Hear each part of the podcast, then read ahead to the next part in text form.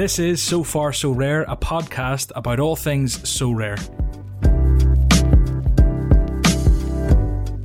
This week, I spoke with Seb, aka Niftio, who's a big Dortmund supporter and big German football fan. We discussed uh, all your questions, there were lots of them, and they were brilliant. Uh, we looked into some up and coming talents in the Bundesliga, some undercover players that Seb uh, recommends, and yeah, the sort of discussion around the reward survey and other bits and bobs. I hope you enjoy the episode.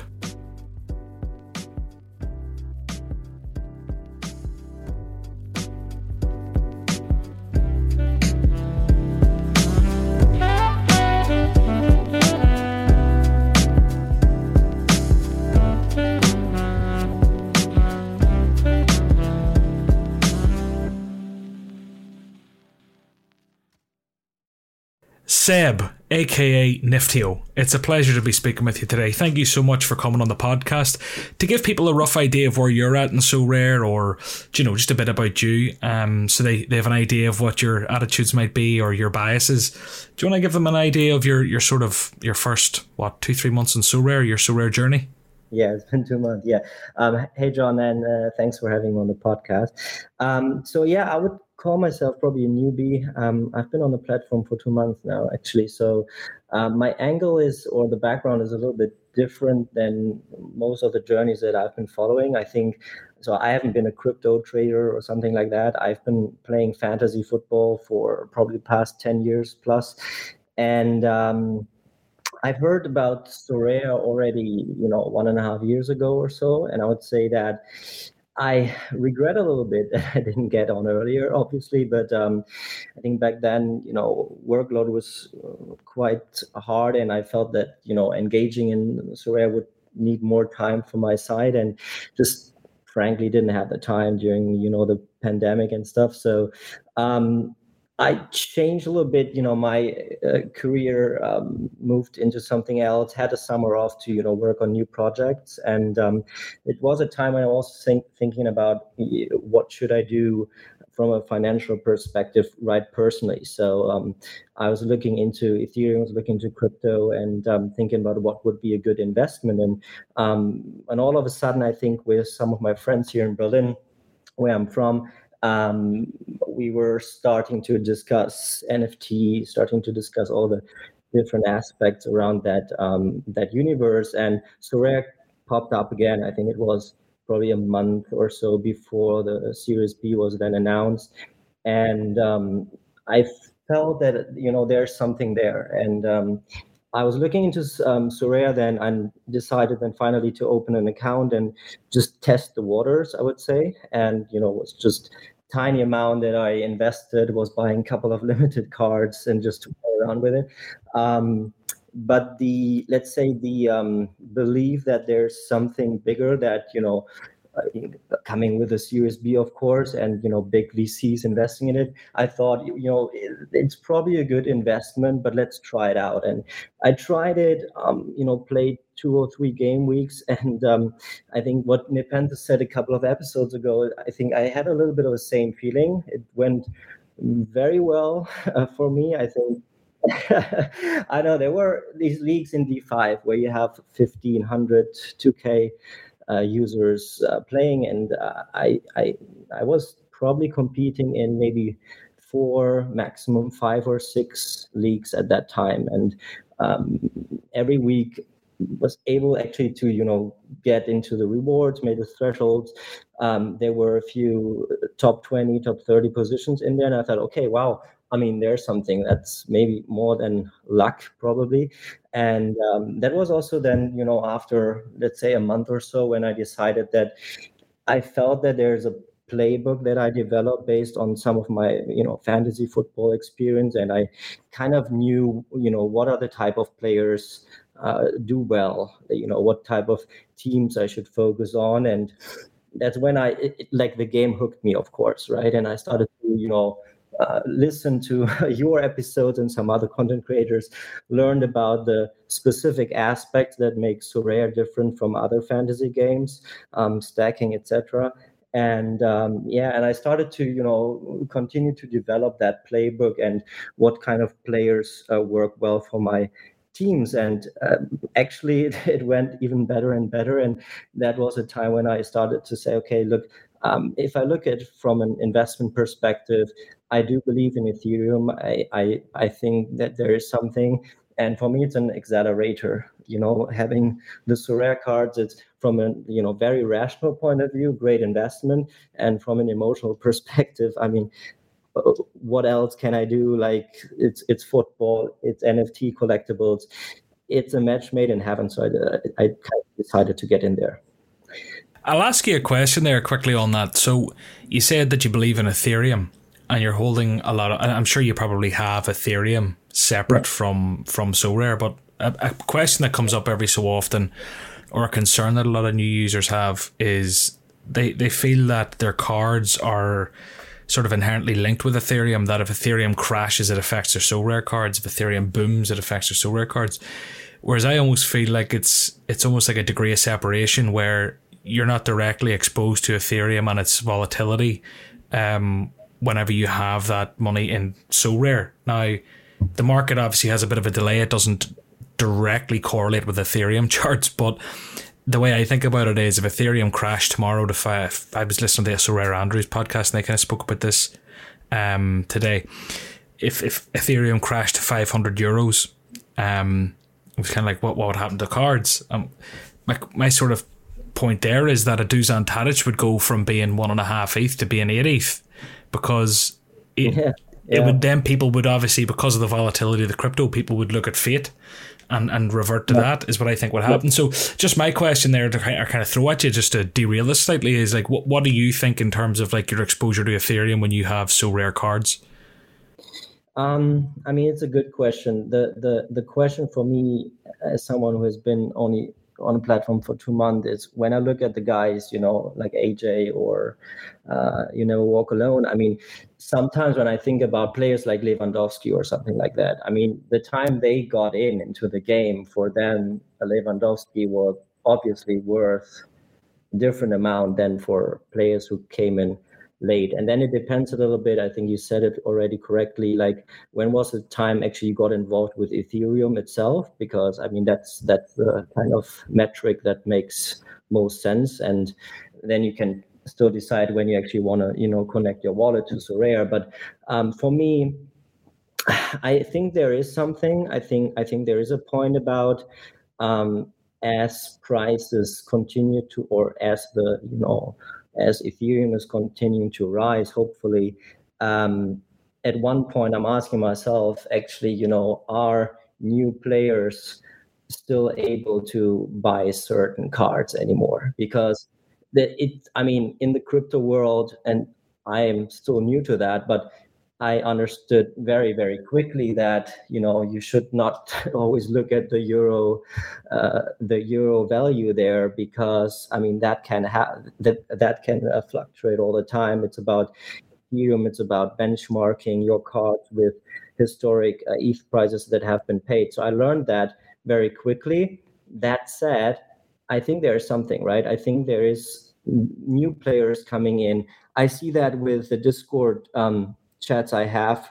I mean, now I'm two months in. You can say I'm still a newbie, but I feel already quite like I know what I'm doing when I'm negotiating, and I see new people coming in that have that don't have that much experience, and they are discussing uh, euro prices. I'm like, okay, I don't really care what the euro price is. It's you know, it's 0.2, and it was 1.5. So, um, you know, and you feel that from a community point of view, I think that's a point. It will stay. People will still compare. People will have that anchor in their mind. Um, so I think it's it's not a problem, but it's something that we all have to keep in mind, especially for users that come newly on board. Yeah, no, absolutely. It's it's one of those. I think it's funny that I think long term it's going to have to almost be what am I trying to say here? What I'm trying to say is that I think long term, if you really want to onboard the masses, at the minute for that to happen, there would need to be as little sort of visibility of the crypto as possible. I think people yep. just want to deposit in euros or pounds or dollars and withdraw in the same. But I think long term, as cryptocurrency becomes more um, well known and, and used in society itself, then you know it'll just be second nature. So maybe longer term, it's not so much an issue, but shorter term, to onboard or try and go mainstream with this 680 million investment, I think they kind of they're having to jump through hoops and go through Coinbase and worry about crypto and do this and then wallets and then I honestly I get me- messaged every day. I'm not joking you. Every single day I get messaged on Twitter or Instagram or YouTube. How long uh, will it take for it to hit my wallet from Coinbase? How long will it take for me to? I've withdrawn and I've been waiting for 13 minutes. Like, should I panic every day? Because people just don't realize like how long it can take and I think those worries kind of make people hesitant, you know, because they, yeah. they make a withdrawal and it takes two hours to hit their account, and then it's like, oh, geez, that was close, and then it kind of, I don't know, it's just there's something dodgy about it for people, but um, I mean, maybe I'm talking bollocks. No, no, no, no. Um, the the one thing that I thought about is we are often hearing on podcasts and stuff like D1 being a closed shop, and you always see the same usernames and so on. Um, most of these guys have had ETH for a long time. They probably have had ETH um, before Sorare started, pretty sure. So it is a very, isn't it a very, you know, subjective point of view for most people? Like if you've had a ETH for a long time, um, paying, I don't know, five ETH on a unique or even super rare card they for them it's something different than for someone who got into uh, ethereum this year just saying this year right? It seems ridiculous sometimes that you think about okay this card is uh, 15k for someone else who has been at least into ethereum for a long time it's not you know 5e is something else so, so this is i think this is the main discussion the why i'm making this point is if you look at it for sorare and the future journey I always feel, and we will discuss it later, probably with a different topic as well. Um, you know, there are a lot of different NFT projects around. Um, my personal feeling as someone who has not been in the crypto space for ages is I sometimes feel it's a bit too techy for some people. So if you think about Sorare for me personally is a fantasy football game on a blockchain base, but it's not an NFT tech project that happens to be in the football card collectible space right? So that's a different that's a different point of view. So if and if if if Sorare thinking about you know we are a sports media company and i certainly believe that that should be their vision and they are building it on base of a fantasy football aspect getting more and more into the sports media field then don't forget that most of the users in the future won't have that you know crypto background.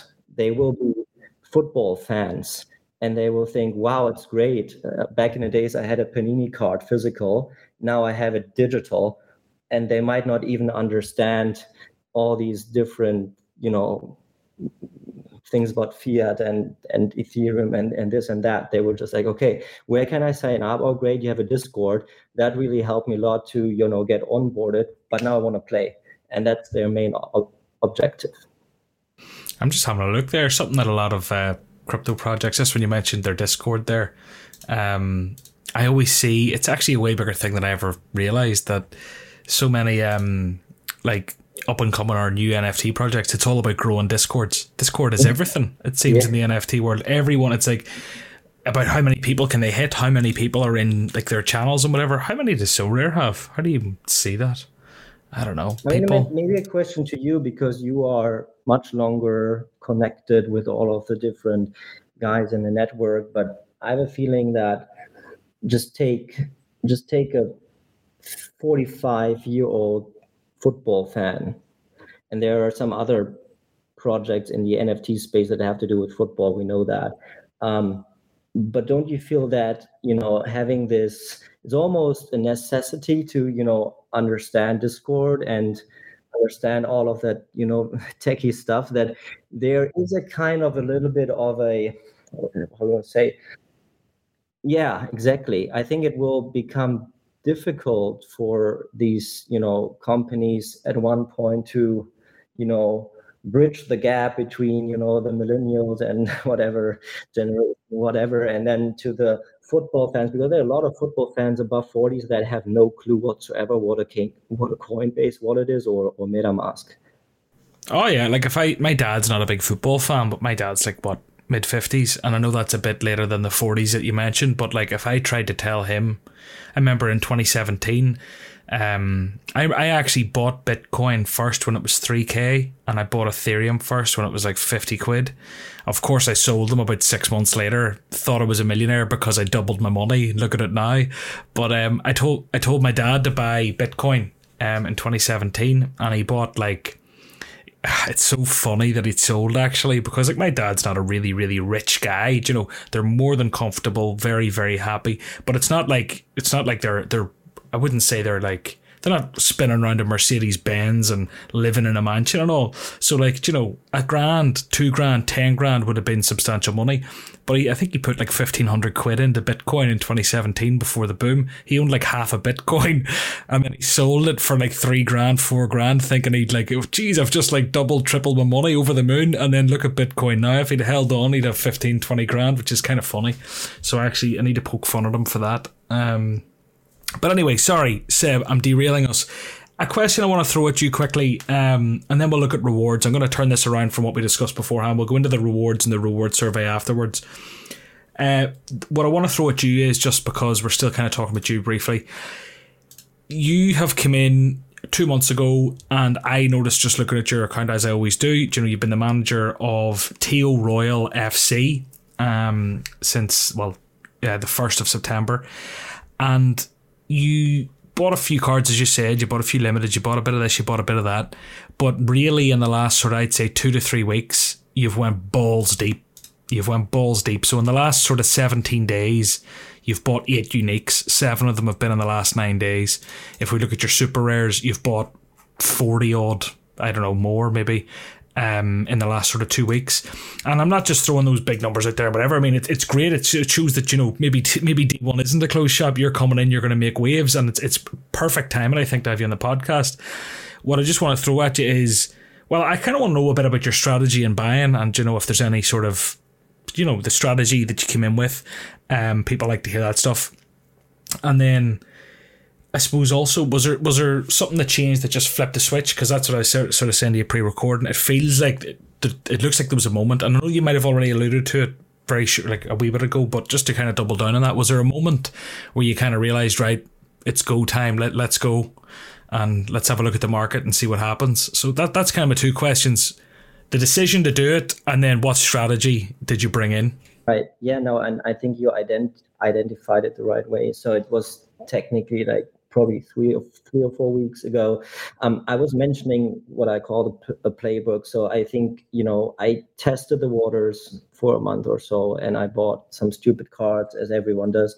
Um, but then very quickly, I think I bought you know some cards that helped me to actually you know make the not only the thresholds but you know some gain some rewards. I think actually. Um, I think I made in the first month or so, I had probably two, two and a half ETH in the game, and I made half, half ETH, like 0.5, which is, yeah. if you like think about it, I mean, that's a great, great return, right? So, and at that at that point i was still you know a bit shy you know german i'm a german guy. So you know like we are all okay let's see what happens. There's something wrong. I was you know digging a bit deeper and trying to understand if if i'm doing the right thing there. So it happened to be that it, it, it it's going well and i have a at, at least a competitive edge um, for some reasons. One one point that i did for example i don't know you know every listener has probably its own kind of favorite league but i'm obviously very deep into the bundesliga i've been have been for 25 years plus um, and there's obviously also an information advantage, right? And I, see, I mean, we all know how difficult it is to get any type of information on injuries, DNPs, on transfer rumors from, let's say, the K League. It's almost impossible. I mean, J League is even more difficult as Japan is not, you know, really it's very difficult with the English language there. But I had a couple of La Liga players in the beginning because of the launch of the uh, like the license, and I felt quickly, okay, why is Hermoso not playing today? I thought, you know, he's he's a defender, he should play. So it, it kind of that really hit my nerve, and I said, okay, let's change a bit the strategy. And I I I, I was happy to you know see that the Bundesliga license was announced. So it was end of October then when it got launched, and I will I quickly thought, okay, look, and that's back to your question, right? I can either now you know keep waiting and keep checking if prices develop in a certain way but there's a fundamental belief that i have in terms of you know supply and demand that as the user growth you know the the user base uh, grows and increases um, i don't think that certain cards certain players are likely to drop in their value so um, and looking at you know the players and types of players or cards of certain teams that I believe are worth having. When I looked at the price developments on Sorare data, for me it was clear that okay, the more days I'm I'm gonna wait, the more expensive they get. And the other thing also was that with auctions, let's take out you know the number one Haaland and stuff like that, but very often I saw that even a number one card of a solid player was the lowest value and then they started to increase right so it kind of people were waiting hey what's the anchor and very maybe number two and number three had had a very very uh, you know a little dip but then number four five and then you know n- number 10 then was already like I don't know, 50% up or so. So I thought, okay, look, let's get into the auctions there. And I think what what changed was that there was there was a time in September and beginning of October when I was still, you know, spending hours on Sorare data, spending hours on identifying, you know, what clubs and what players do well in K League, in J League, in the Brazilian League, in Argentina, in in the uh, like in the MLS. I mean, even for a football geek that I am, I was not like I didn't know that much about the Russian league. So I was under I was trying to understand. Hey, Challenger, this is a pretty crazy competition there. I mean, I understand Ajax, I understand the prices there, but how can you compete if you don't want to invest in Ajax, right? and so so that that was homework for me that took that took six weeks or so it was a lot of I, I i i found it was a lot of fun but it was technically also work so i was really getting into that moneyball kind of approach which i love the film i can only uh, recommend it but i felt a bit like the guy in moneyball who came who, who came and got hired by by by by the guy who's um, uh, brad pitt i think right what was so, it, Billy? Billy, but what do you call him? Yeah, Billy Beane. Yeah, so it's a great movie. So I felt a bit like him, and um, so it was a lot of work. And then I felt that okay, now I identified, let's say, hundred cards, hundred players across the board, across geographies, across division, divisions and leagues, and that was the time when I thought, okay, let's let's go in now. Let's really look at okay when do i have the auction? I think i probably i probably have 200 250 players that i follow um, on Sorare, which is very helpful uh, to just you know filter the favorites. And uh, so the, the favorites kept popping up, and I started to fill. I started to fill my D4. I started to fill my D3, and as we speak right now, I think there I'm hitting a bit of a challenge because it gets very, very, very difficult as you enter the the super rare and unique uh, universe. I think D2, D1, um, it is a different it is a different game almost. So you, you really see that with the number of users we have right now. What is it? 50k? Don't know. I don't know if there's Sorare data charts, aren't there? But I mean, I always find them really hard to actually look at and understand. Yeah, yeah. you have like the debt accounts, and you know, I mean, but the I think a good KPI if you look at how many users are competing in that common league. So I felt that should be above 50k now or something like that. But I thought like with super rares only having 10 cards a season, that really changes the game. Um, and uh, yeah but so but that's pretty much you know what happened if if if uh, you were asking about that so i had i had my research done and i know actually now what i'm trying to get and the goal for me is because you asked that as well the goal for me is to compete across the board in all divisions and leagues so um, I just love the game. It's uh, it hooked me. I have put aside certain you know certain amount that I'm happy to invest in the platform. It won't hurt. It won't. Uh, it won't. You know, give me problems uh, if, if, if something happens to that, which is very very important. I think for everyone who's new uh, to Sorare. Uh, keep that in mind.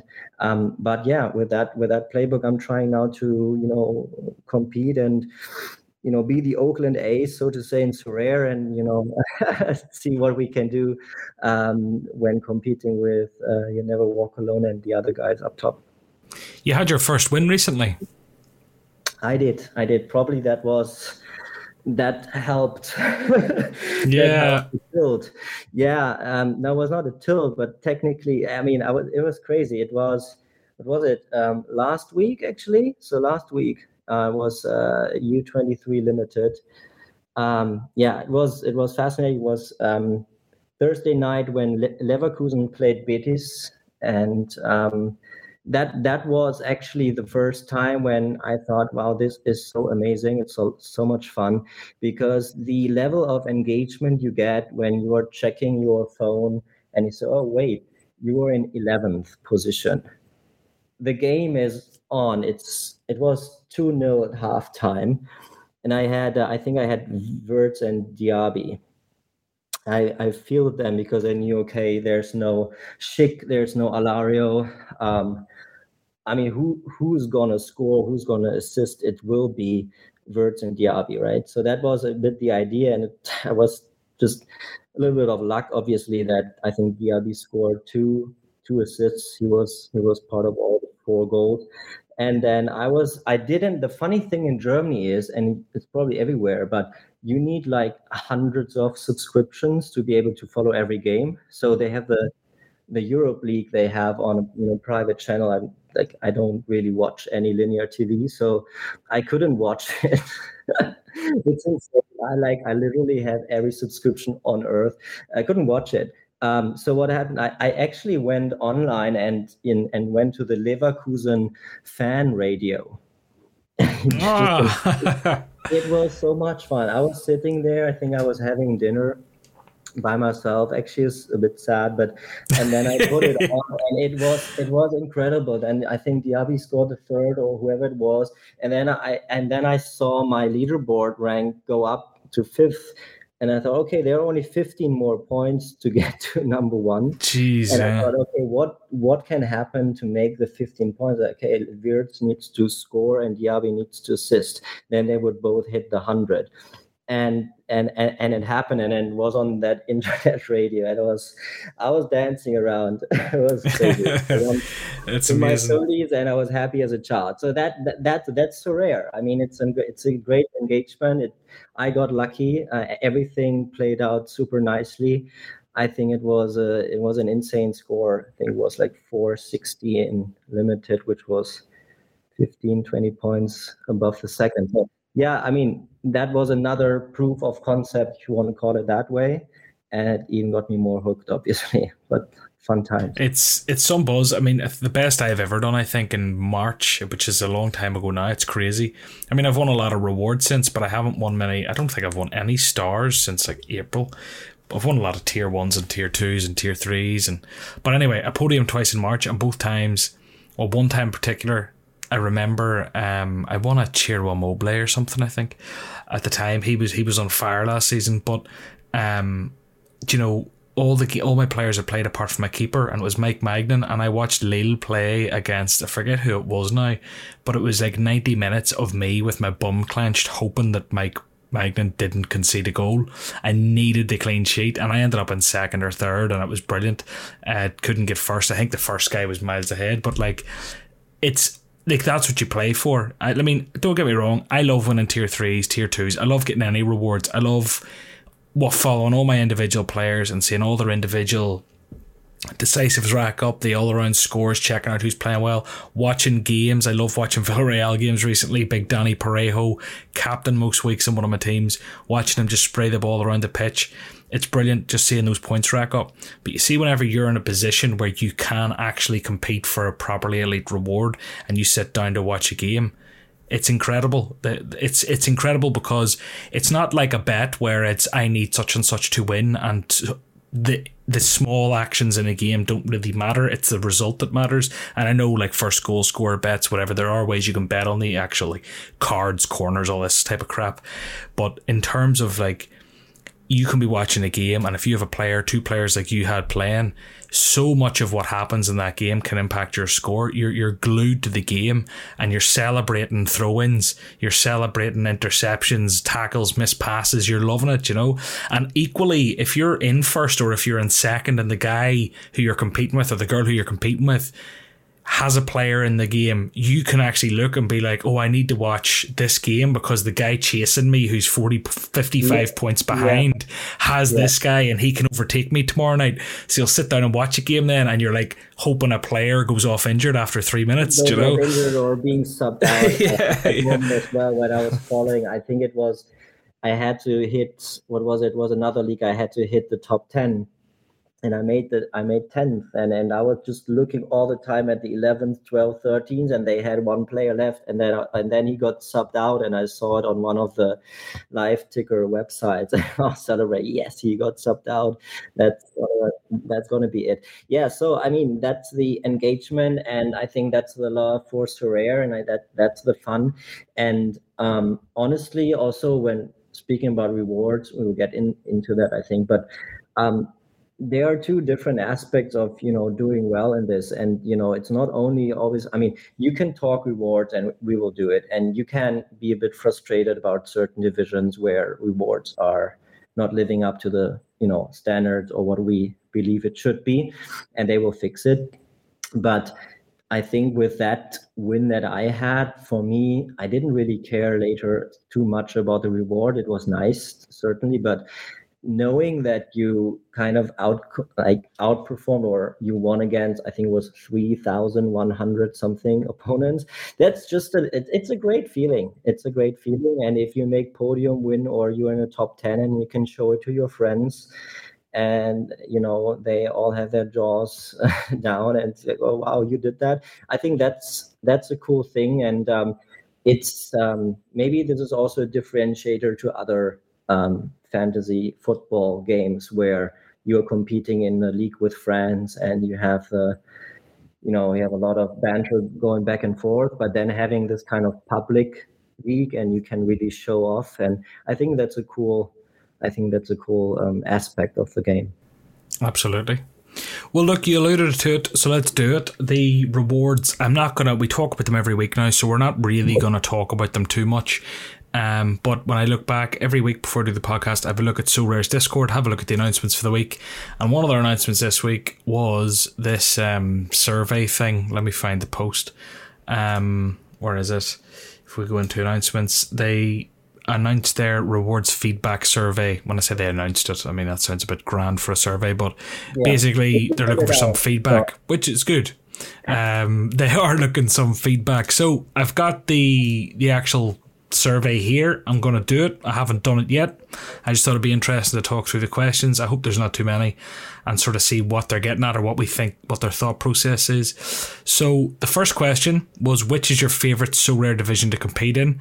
Limited, rare. Funny, isn't it? I mean, from a questionnaire design perspective, I mean, you are doing it now for the first time. I did it a few days ago.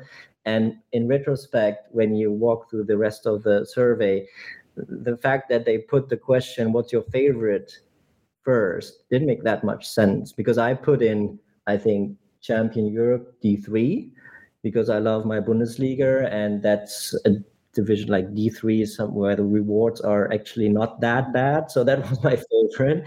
And now they're going to ask you a bit more questions about that favorite uh, league or division that you, you see, put in, which doesn't make a lot of sense, you know? So I think actually my favorite is Rare Pro so Division Three, and the reason yeah, is that I think, you know, you do. I think the prizes are good, and that's why. Um, But if the prizes were better in rare, I'd maybe go there, or I don't know. But anyway, I'll put in rare pro because that's what it is. Which tournament is my favorite to compete in? I think my favorite is actually under 23s, so I'm going to go there. I love that. Oh, yeah, there aren't too many questions here. There must only be six or seven. Which statement is most true about the number of rewards that are given out in Rare Pro Division under 23? You see, this is annoying because I don't want to complain to them about the division I like the most. I, uh-huh, I, I want, I want to complain to them about the division I like the least yeah i kind of i kind of uh, i kind of went a bit ahead of myself here because but now you see what i was just saying right? I felt that is weird because they should ask oh okay which league are you most frust- frustrated with? And that's exactly where you need to collect the feedback from. I don't have a huge problem with d3 uh, champ europe or u23 it's okay. I mean you can still improve but the fact that I wanted to comment on and give my ratings was about D2, which yeah. is I'm looking like I don't know like I don't even know what the rewards are like there. I think they're okay. I enter there every week, so they must be all right. But I mean, I kind of want to reply and be like, the number of rewards is very low, just to try and make them give me more rewards. Yeah, you know, it's like I'm not going to tell them they're doing great. I'm going to tell them they're doing crap and hope they do better. I would love to know how many people said, I feel the rewards are too much. yeah, if anyone said that, I don't know, get in the bin. Too many Which, rewards. Out too, too many rewards. You just need to taper this back. Um, which statement is the most true about the total quality of rewards given out? Um, the quality of the rewards is good, to be fair, because they're all under 23, so it's hard to go wrong, I think. I think it's a hard division to mess up. I think the answer here in All Star or I don't know, maybe Challenger could be different. But anyway, um, I'm going to say they're good because they are.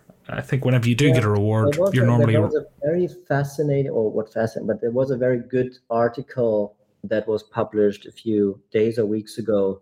Uh, there was this analysis series around Sorare, and there was this question that everyone keeps asking. I asked myself whether your rank, like if you are in the rewards, and whether you're so they are giving out, let's say, a um, star card for the first 10 ranks right?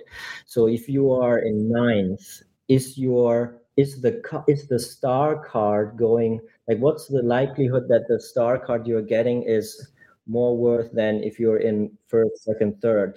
And i think what the article said you can all sleep well. There is some kind of correlation. So i got i got the donnarumma for my limited U23 win, which I was happy about, obviously. So it was like fifth or sixth in the limit with like among the limited. So that was nice. I was a bit worried. There were a couple of cards that were considered star cards that were probably like a third of the value of Donnarumma. Hmm. I'm looking here now. Oh god, this is going to take me ages to try and find it. Um, basically, did you see the whole Mbappe? Ah, I'm not going to try and find that the Mbappe thing. So there's a couple of points there. Um, I'll talk about this. I'll just tell the story very quickly. There was someone I forget who it was. I'm sorry. I seen it on Twitter. Basically, the second place in one of the divisions in last weekend won an Mbappe, and the first place got like someone else, which is kind of sickening for the person who came first, they would wish they came second. So it's counterintuitive. But part of me feels like it needs to be one or the other. Like at the minute, it's always like you get your, let's say the top 10 people get star rares, right? And you come 10th, you know you're going to get the 10th best uh, star rare. You know you're not going to get Mbappe or Haaland or whatever. Part of me thinks it would be fun to have it the other way, where it's just like, look, the ETH is what makes being first special. You know, you're first, you get the ETH, you're guaranteed the ETH prize. You know, you have the bragging rights, but everyone who gets a star rare has an equal chance in the pot. And part of me thinks it's wrong, but part of me thinks it's fun. Because part of me thinks, like, how often am I going to come first? 10 times less often than I'm going to come in the top 10. I think, I don't even know if that works, but you get the point having the I, I've been there before where I'm in the tier one slot and I know I'm like the fourth last tier one of a band or whatever, and I know that I'm not actually going to get that good a card. Part of me thinks it would be fun if it's just like you're getting a star rare, they're random. shit one. Like, you know, if you're first and the 10th guy gets Mbappe, that's the game, baby. Part of me likes it, but part of me also hates it because when you're first, you probably do deserve the best reward. But yeah, there was that whole drama last week where basically, as I said, second place I think got an Mbappe, and I mean if I was first, I'd be cracking up because that's a mistake based on historical rewards. That's not what should have happened. The first player gets the Mbappe, unless now the algorithms or whatever are putting Haaland as the number one guy, who the first guy should get. Now Mbappe can be a second or third place prize. I don't know how it works, but um, if I was first there, I'd be, I'd be. Oh, you you would hear about it for months. Um, yeah, I mean, playing devil's advocate here. I mean, I agree with you, but just putting myself in a different position. The the the fact that you have that little bit of that surprise, like if you win something, you have that kind of FIFA Ultimate feeling when you open a pack, right?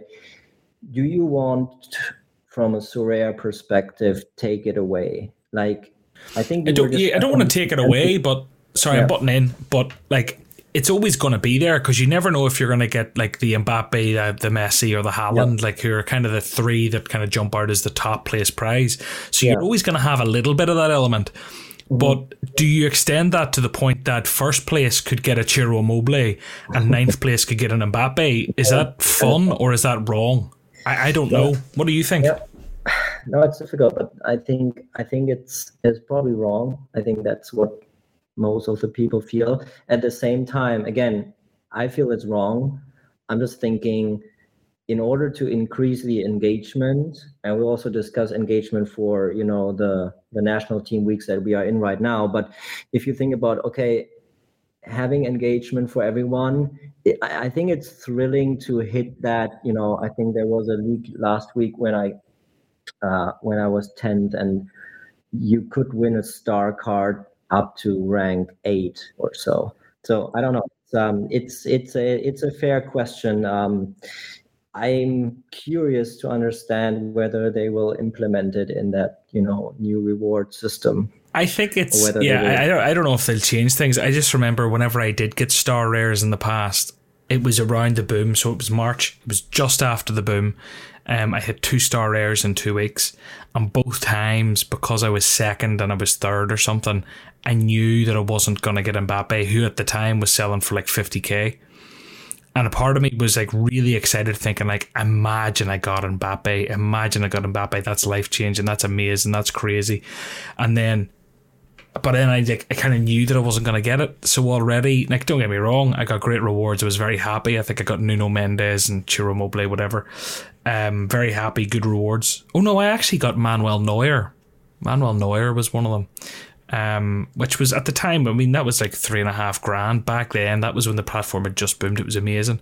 But like, part of me thinks it would be really fun to have anyone in the star place have the chance, even if it's a lower chance, even if it's sort of like weighted probabilities. But maybe it's absolute bollocks. I just think it's an interesting topic. Um, but we'd move. I think I think the reason why I mentioned that article is I think they did a lot of work, research work, to actually go through all of the whatever top 40 users on Sorare, and they were checking what types of rewards were given out for the different ranks. So there was a lot of, I think, quality of research in that article. And um, I mean, the the bottom line was that the answer is yes, there is a positive correlation between your rank and the quality oh, yeah. of the reward. As a, you know, let's say, like the ETH, the worth worth ETH, uh, you know, is there's a correlation, and I think I think that's it for me. I, I'm I'm not the guy who, when I'm winning something, I'm happy about it, and as long as there's a balance across the board, and that's much more important to me than the quality within whatever a star or a tier one card. But they need to fix the, uh, you know, they need to fix Division Two, for example. That's that's for me a much more yeah, no, no, I hear, um, I hear you. Um, but as we said, look, I'll just bang out this survey because I don't want to talk about rewards all day. People are sick to death of it by now. But uh, how difficult is it to win a reward? Um, I mean, it is difficult. Yeah, okay. Uh, but I think that's very subjective. That depends on your gallery. But on a scale of 1 to 10, how easy or difficult is it to understand the reward system? It's pretty difficult because you know they've said one thing, and I don't know. I'm just going to say it's very difficult, but we leave, we leave that there. Is there anything else you'd like to tell us regarding your rewards? Oh, I should have done this not in a podcast because I'd like to write a lot in there. I'm just going to X off and then go back and do that, that later. Moment, that was the moment when I said, "Look, for all of the answers I've given, I could even say much more about uh, D2, for example, or at times actually even D4." Um, so for me, maybe just to finish this topic off, but uh, the, the, the one point that frustrates me mostly is with the increasing number of users and thereby opponents that you have in certain leagues. That is for me a very very simple logic and a, one that probably everyone would get behind.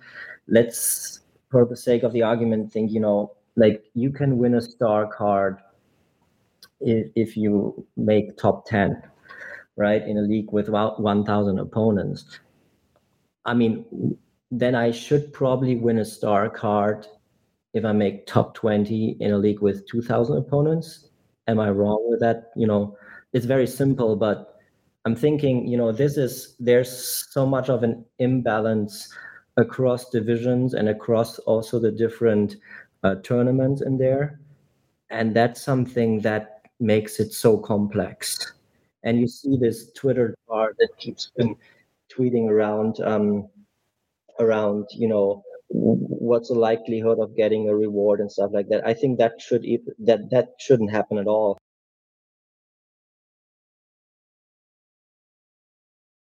Yeah, I think the thing is, as we already said, you know, the rewards are so complex that it is hard to know because I mean, obviously, as you it's not there's no direct correlation between you know you've you've the limited cards and then there's 10 times less rare 10 times less super rare and then unique it doesn't necessarily mean that there will be the same sort of um, correlation in terms of the numbers of players in each division? Maybe it no it doesn't. Does it? Does it? My mind's just been blown.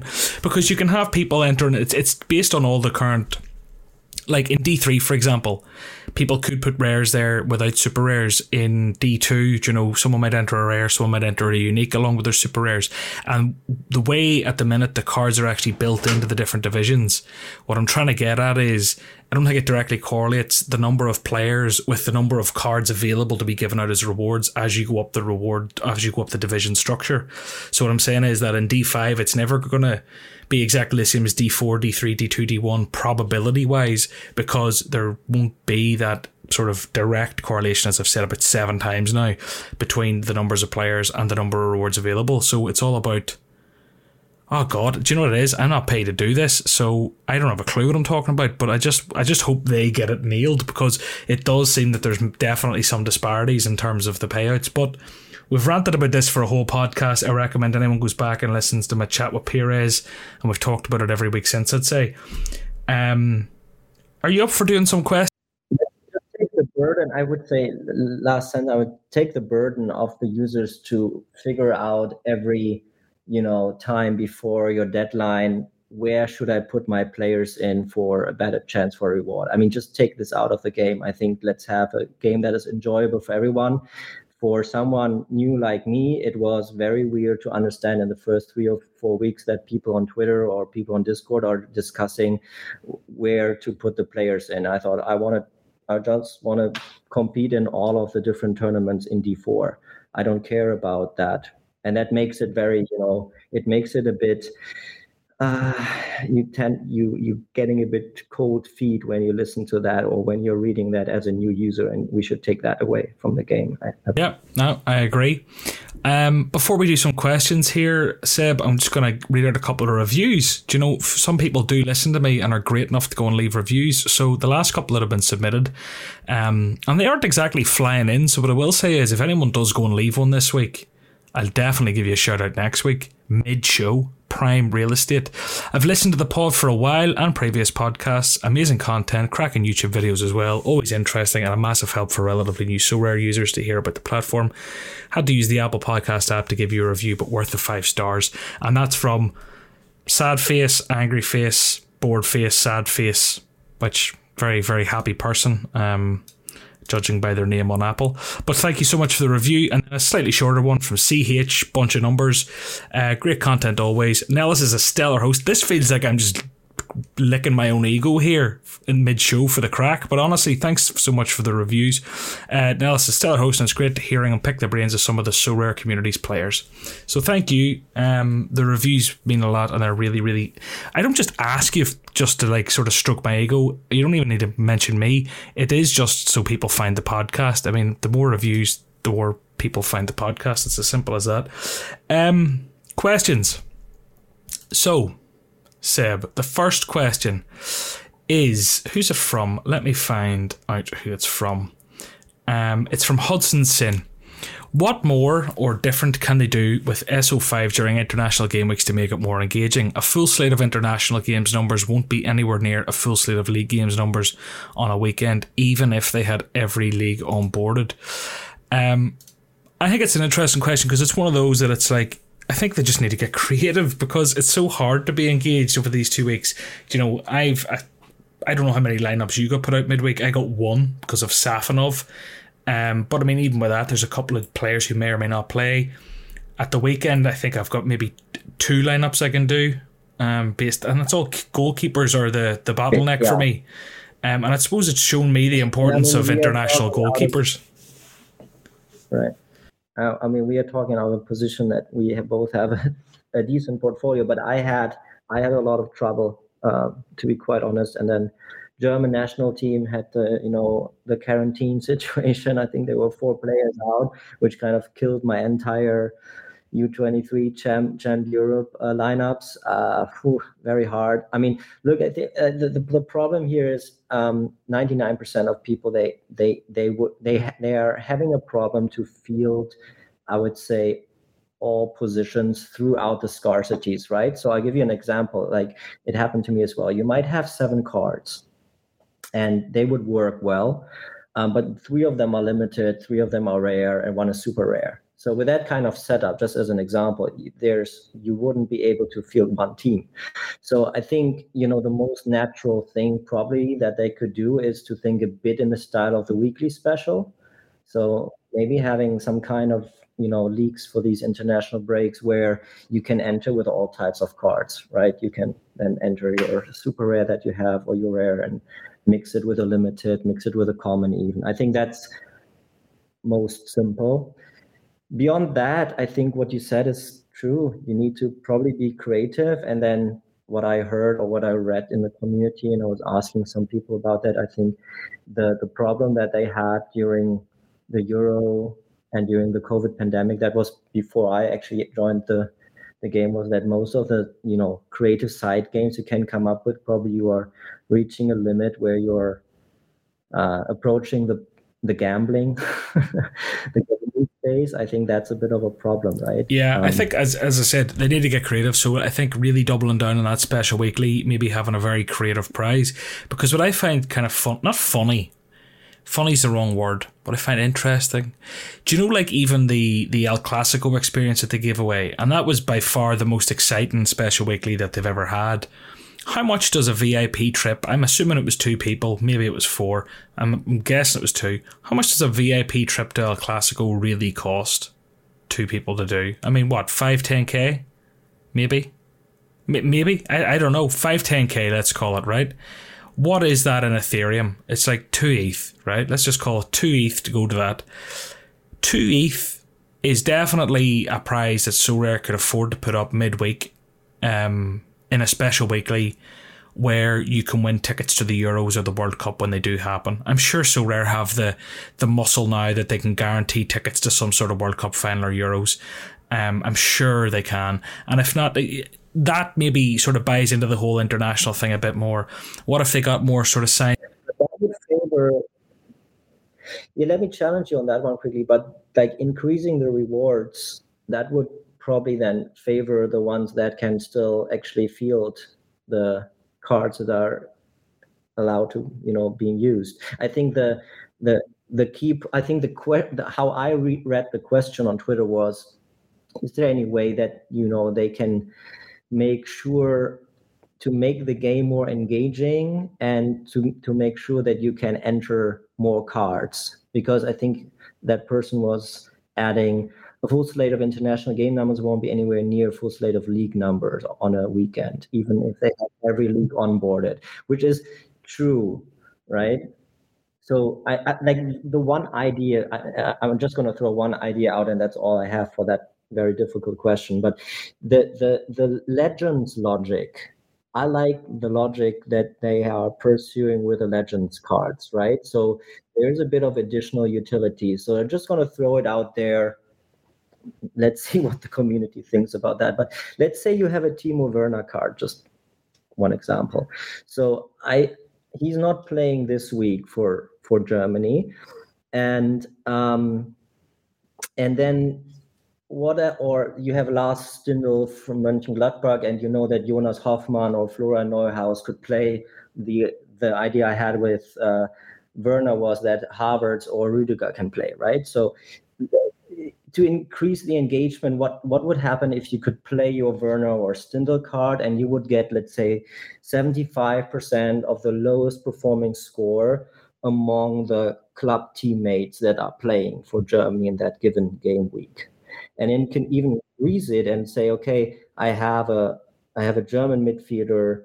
Again, this argument, this example is the, it's for me quite easy. But you have a German midfielder without a club teammate in a national team. I thought about Julian Weigl from Benfica, and his card could get, uh, maybe get 50% of the lowest German midfielder score.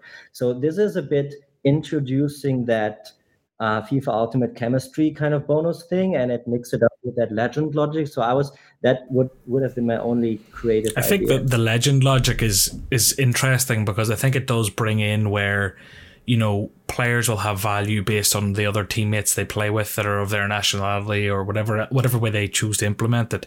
It means that there might be hacks in the system, kind of like in FIFA, where people are on the market trawling through for Brazilian centre backs because there's only two of them in the Premier League, and because of that, they're higher on the market. Da da da. If you had people who like I don't know, um, Diogo Dalot. I don't know how it would work, but let's say Portuguese players in the same team, da, whatever. I mean, he's in a team with Bruno Fernandes and Ronaldo. I don't even know if he starts for Portugal. Maybe he does, so he's a bad example. But you get my point. I think it's interesting. The reason I kind of brought up the special is because he's asked here what different can they do with SO5. And in terms of S, the other side of it is like I think that's interesting and it's good, but I don't think it could be the core of the game because then you're taking away from how much people are getting rewarded for actually having good players who actually play internationally, and those people need to still have the opportunity to yield and, and have a chance at winning with those elite cards. Um, what so for me when I look at it is although I think the gimmicky side games could definitely increase engagement in the off off time, maybe if they could do a sort of one off SO1 where you only need one player to play, maybe if there was SO3 where maybe you don't need the five, or maybe it's SO3 no goalkeeper because the goalkeeper oh, is always the bottleneck. If they could do a smaller version of Sorare for international weeks, a smaller version of SO5, it would be good. With smaller rewards, probably. Exactly, but still having, but still having something, and something to cheer yeah. for. And the yeah. other thing is, just as I said, giving away memorabilia, whatever else they can give away. And I think something I found really interesting before was they did even things in their Discord with like, you know, score predictions and this and that, and you can win cards. Uh, they did something where like if you signed in over the three days that the internationals were on to your Sorare account, you know, you were eligible to win 3000 XP on your last bought player. They did that, I think, for like the under 21s or under 23 internationals six months ago. So like there's things they can do with XP. They can gift XP. If you can give XP to people for doing something, that's creative. But um yeah, good question. I think based on time, are you happy to jump on to the next one? So the next one is from oh, and bear in mind we do have another fifteen minutes or so, um, because we started fifteen minutes late. But the next question is, what are our thoughts on the legend cards? Are they destined for zero or massively underpriced right now? So I'll come, that's from Jay Fraz. I'll come straight in on the legend cards now. I haven't even looked at them, so I don't even know what their prices are at. I don't know if they're underpriced, overpriced, what they're at. But what I will say is my prediction on them is is that when that first special weekly that's legend related comes out, whenever they have that first legend special weekly, the prices are to boom. Now, boom might be a bit strong, But I'm telling you, the FOMO on this platform, I know Sorare aren't gonna under deliver with that. You know, they've put out these legend cards. A lot of people pay big prices for them. When the time comes that there's a special weekly, that bi monthly or monthly special weekly they alluded to in the newsletter, where legend cards are used, I'm telling you now, they're going to make everyone on the platform want legend cards because whatever that prize is going to be, it's going to be uh, meet and greets with your the best players in football in history, or maybe that doesn't interest you. Maybe it'll just be cards. Maybe it'll be something else. Maybe it'll be an experience. I just can't see them under delivering there because that would shaft everyone who's bought a legend card to date. So if the prices have dipped, I don't know if they have. It mightn't be a. They did. They did. Yeah. I actually looked into it. Yeah. So I mean, I think we're in the same same uh, camp here. I I actually I, I'm glad that I didn't jump into them. I actually thought, okay, here I'm gonna wait. I really want to see and wait and see what happens to the prices. So they dropped. I think that's that for sure. It's true. Um, but I think you know, I mean, they were quite explicit in their announcement, right? They put it they put it on on the internet saying they are exploring uh, you know, Legends utility in other unannounced game modes. So they will even come up with new game modes. And and I think these future game modes, I think this is now a, still a time. I think they mentioned a couple of times that they will solve the issue around retirement. They are solving the issue out, uh, around Legends, but it's still a time where people don't know what will happen exactly. So maybe it's a time to pick up the cards. Um, I would agree with you that the moment you take away uncertainty from people, it's always a time when you know people start buying something. And the utility of the cards, you know, given that you know, I mean, you can probably only play them once a month. I think that's what I understood. But that said, I think the utility is actually good. And uh, so, answering that question, are they destined for uh, zero pounds? They are massively underpriced, I would say that. And I think it will be fun to use them going forward. So, I don't want to give out any recommendation here. I, I don't have the cards. Um, but I would say that, yeah, they announced it. There will be utility. So, I think. I think we will have reason to buy them going yeah, forward. Yeah, I, I mean, I I don't own any. I don't think short term it's in my plans to buy any. The reason I'm kind of unsure is I don't know whether there'll be, and I think there has to be, there will have to be an advantage to having the super rare over the rare over the limited. But I'd be interested to see what exactly that advantage is because the special weeklies we know of, there are mm. no bonuses. But I think in these legend special weeklies, there's going to have to be bonuses. Otherwise, why would anyone buy a rare? And I know it's 10 times more scarce, collectibles, whatever else. I get that. But I think a lot of people have probably bought it with the understanding that it'll be a more powerful card than a limited. But the bottom. Yeah, a lot of questions. I mean, will you need three or do you need five legends? You know, and I mean, the, the one last thing about this, what kind of was interesting to me when they introduced them was that apparently the legends have different ut- utility, um, you know, among among legends. So the ones with the national team jersey, the national team jersey thing. So you can you can play them, but you know the Ronaldo and the PSV Eindhoven jersey you cannot play midweek, and you know that's interesting, right? So that actually puts in another level of complexity that we currently don't have with the regular. And I cards. think with the goalkeepers in particular, I don't know how many have been announced. Is it just Casillas? Um, if I go to just, just Casillas. Yeah. So Casillas, for example, I think could be a perfect example of a card that could explode or it could die, um, and it depends about your risk appetite. So what I mean by that is, if they come out and say you need five players who are legends to enter, everyone needs to get a keeper. So everyone needs to get a Casillas. So if they want, if they have four other legends, they can't enter. If they don't have the Casillas, they're buying the Casillas. He booms. Or they could come out and say, oh, you only need one legend to enter, you only need three legends to enter. No one's going to enter the keeper. Do you know, that that's the that's the lowest upside. Do you know if you buy Casillas, you're getting Courtois' score. That's what you're getting. You're getting whatever Courtois scores, or if he's not on the pitch, whoever the Real Madrid second keeper gets. Do you know that's the score you're getting? Why would you settle for that when you could take f- uh, the choice of the best of four defenders, three midfielders, three attackers, or whatever sort of variation of that? It makes no sense. So Casillas' card, for example, for me, could boom or bust depending on the rules of that special weekly. Um, and I almost feel they need to, based on what I've said, they almost need to make it. Oh, they need to make utility for these cards and not just the forwards and midfielders. They need to make it that people do want the Casillas. Um, but they don't need to. But I think now, based on the fact that they've sold them without announcing what's happening, do you know this is this is the issue when you make announcements or you sell things without people really knowing what the utility's about. Albeit the gamble was taken by the people who bought the cards. Um, I think it's a bit. They're going to need to feel like they need to deliver for every person who's bought a legend card now, and if they don't make it that you need the keeper, they're going to shaft Casillas owners. Does that make sense? If they come out and say you only need Yeah. three key, if you only need three legends, everyone who bought a Casillas is in the dirt. Who wants a Casillas? Yep. Not me. Do you know? Says and I and for a disclaimer, I have a goalkeeper glove signed by him behind me, so I do like him. Oh, yeah. But um, anyway, okay, we'll move on. Who are your? you have on the on the Alexander Arnold. Yeah, yeah. Ooh, just there. Oh, nice. And then, do you know uh, something Oh, yeah. interesting I actually have is like it's from a under 21s Italy Poland game. It's signed by Zaniolo and Mm-hmm. It's a little like plaque. It's kind of interesting. There's some random shit I have in this room. But the next question is also from Jay Fraz, and it was who are your top three under the radar Bundesliga players and Sorare? So look, based on time, I think this is a question that could be done pretty quick fire. Um, it also might be a good one to clip up for Twitter. So I'll ask you again. What are your top three under the radar players um, in the Bundesliga? Yeah, I mean, good question. Uh, so let's define under the radar quickly. Not playing for top clubs, can we agree on that? Consistent scores, so having more career potential than in the current club, and probably fairly cheap to pick up, right? So that that's how I think about it.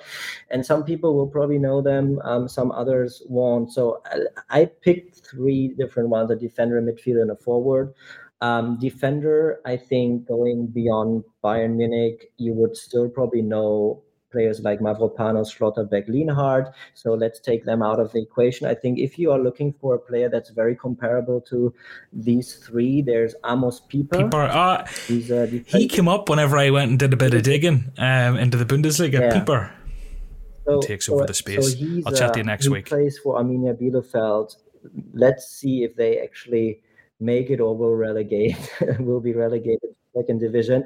Uh, having said that, I mean he's a he's a key player. He obviously distributes the balls.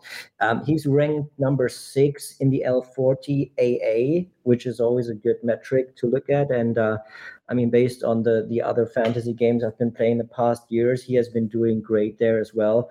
Um, despite that, I think Bielefeld probably has two clean sheets per season. I don't know.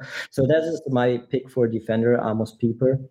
Uh, midfielder, I would go with uh, Florian Grillitsch from Hoffenheim. Uh, yeah, uh, probably. I mean, a bit more known. I think he's actually in talks, so there are rumors that uh, Milan is interested in signing him. But he's a versatile player. Can play six. He can play defense. Um, he's a bit like like Emre Can, like a type of player. Um, so he's. I think he's a bit like a playmaker for Hoffenheim. He has a pretty good. Uh, pretty good AA scores as well. So and probably a bit cheaper to pick up. I'm gonna So- I'm gonna push you for your forward. We've ten seconds before we no one on Twitter will see this. Uh, that's Marmoush. I think. Marmoush from uh, Stuttgart. Um, I think some people uh, know him, but he's been he, he came in uh, because Kalajdzic from Stuttgart was injured. Great prospect. Uh, he only had five appearances, I think, max, and then he got injured himself. So he's a bit under the radar right now because he had a lot of DNPs. So it's probably still fairly cheap to pick up and should be back soon. So Omar Marmoush from Stuttgart. They're great picks because they are under the radar. Like I mean, I've heard of Grillitsch before. Uh, Pieper, I knew of, but only I've never really watched him or cared about him. Um, obviously playing for Bielefeld, is it? Um, or however you say it, however you're meant to say it. But whenever I went on to Sorare Data when the Bundesliga was announced, I went and looked up, but you know, sort of based on last scores, and he came up, and he was a card that I was kind of looking at, maybe picking up a super rare in.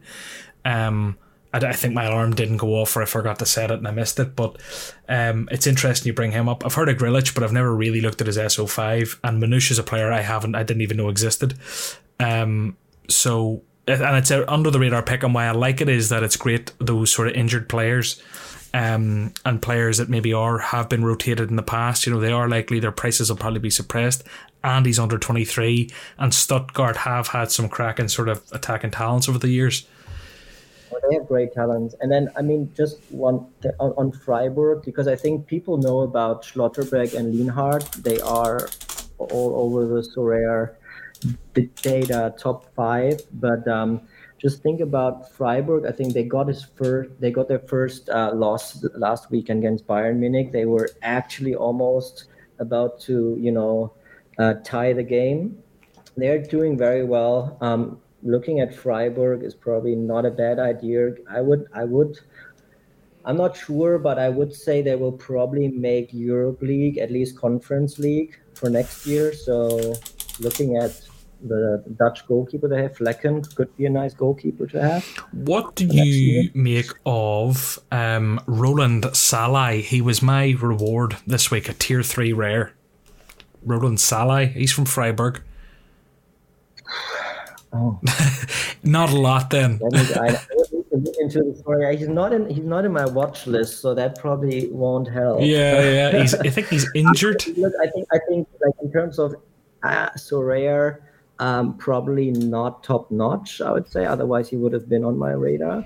Um, I know him quite well from following Bundesliga. He's a he's a solid he's a solid player at Freiburg, quite solid. Um, but they have they have this Korean guy Jeong. He came from the Bayern Munich uh, youth. I think he's a great prospect. Um, if I'm not mistaken, you know he's got some competition with him. Mm. Um, they got Eggestein, who came for Santamaria. I think this guy went back to France. So I mean, Freiburg has a bit of you know depth in there, and I I like I personally feel that Salah like not sure if he will be starter in 30 you, games. Plus. You'll hear the clicking in the background. That's me listing him to market as you speak. Um, so we'll take another question or two and then we'll wrap up. Um, so the next question was from, I don't know who it was from, I'll look in a second. Who are the top youth pot prospects breaking through in Germany? So I suppose, look, we do only have time for maybe one or two more questions. So if you can just bang them out. Who do you think are the best youth prospects in Germany that haven't had a debut for the first team yet? That narrows it down quite significantly, mm-hmm, right? It does. Without a debut at all. So um, I think there are three names on top of my mind that had probably less than 15 minutes so far in the entire season. So I would probably throw them in. Um, I think that without a doubt, I think the top top one should be uh, Moriba, uh, central midfielder Leipzig. He came from Barcelona. Um, I think he has it like 25 million value in reality. So, so uh, this like they said that he will need time this season to accommodate and you know get into the German like like the Bundesliga. He will definitely break through next year. I think that would that that I think for sure. Um, next one, Sertdemir from Leverkusen. I think that name most Sorare users will have heard because he's had a card last year already. U19 national player from Denmark. Um, probably still 16. So I would say this will be a bit early next year. Another one from Leverkusen. He doesn't have a card yet, but I like to actually put in, you know, in my favorites on Sorare, I like to put in players that don't have a card. so just to have them once they uh, appear in the game, I have them already in my in my favorite filter. There's a guy called Iker Bravo. He's all he's a U19 uh, Spain national player. He just got a few minutes because Schick and uh, Alario were injured.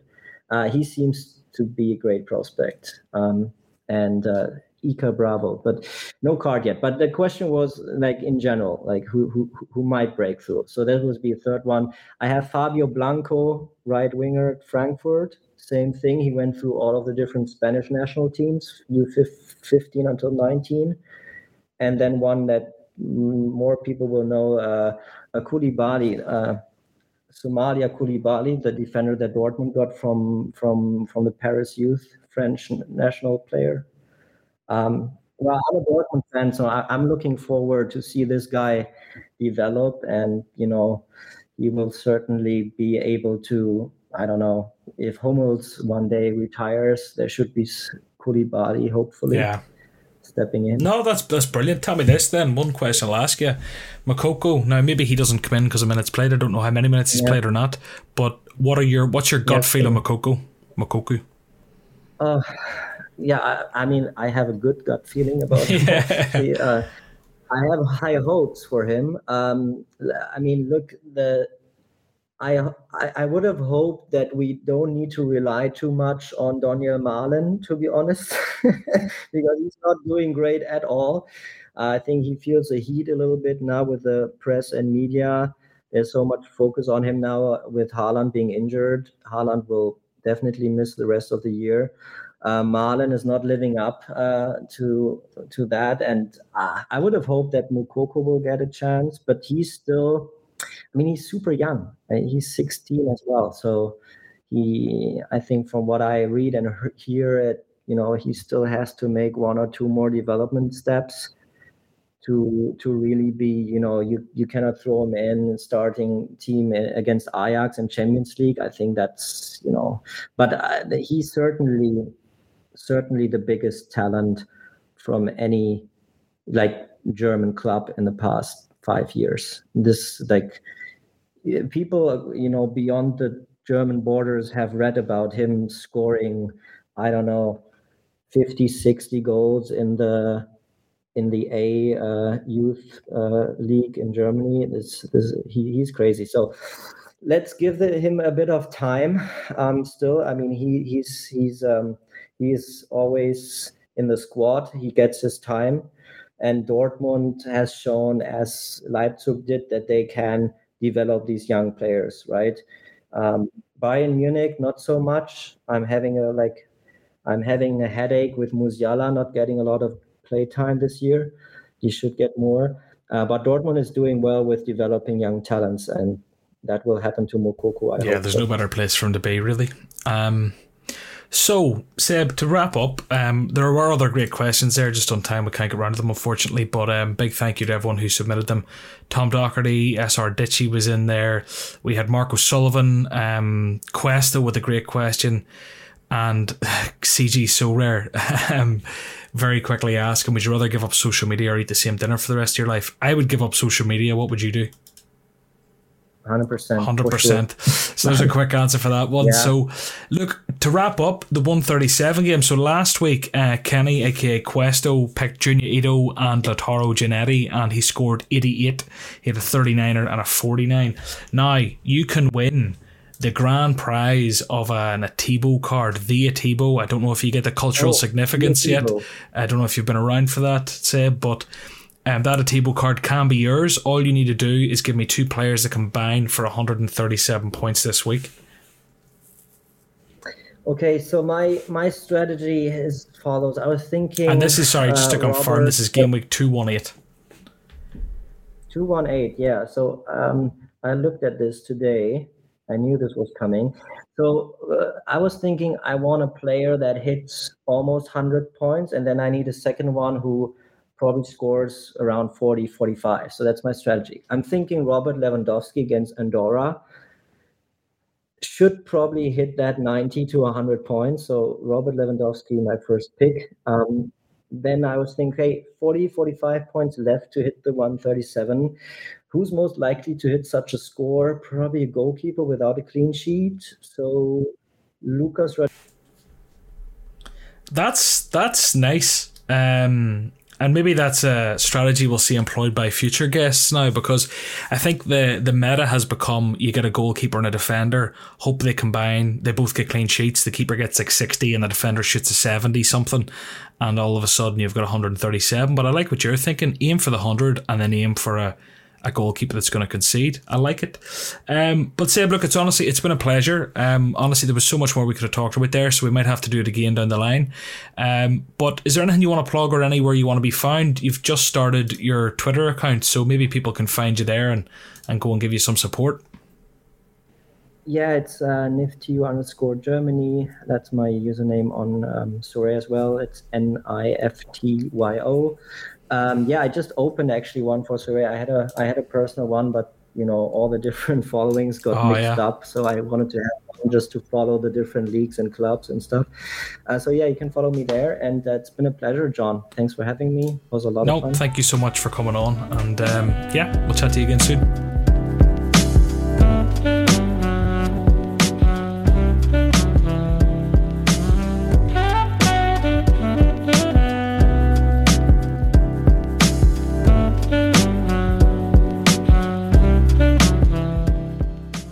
That's it for this week's episode. Thank you so much for listening, and thank you so much to everyone who's left reviews. I did mention the mid episode, and if you leave one this week, I'll try read it out over the coming weeks. Uh, make sure you subscribe wherever you're listening, and we'll chat to you again next week.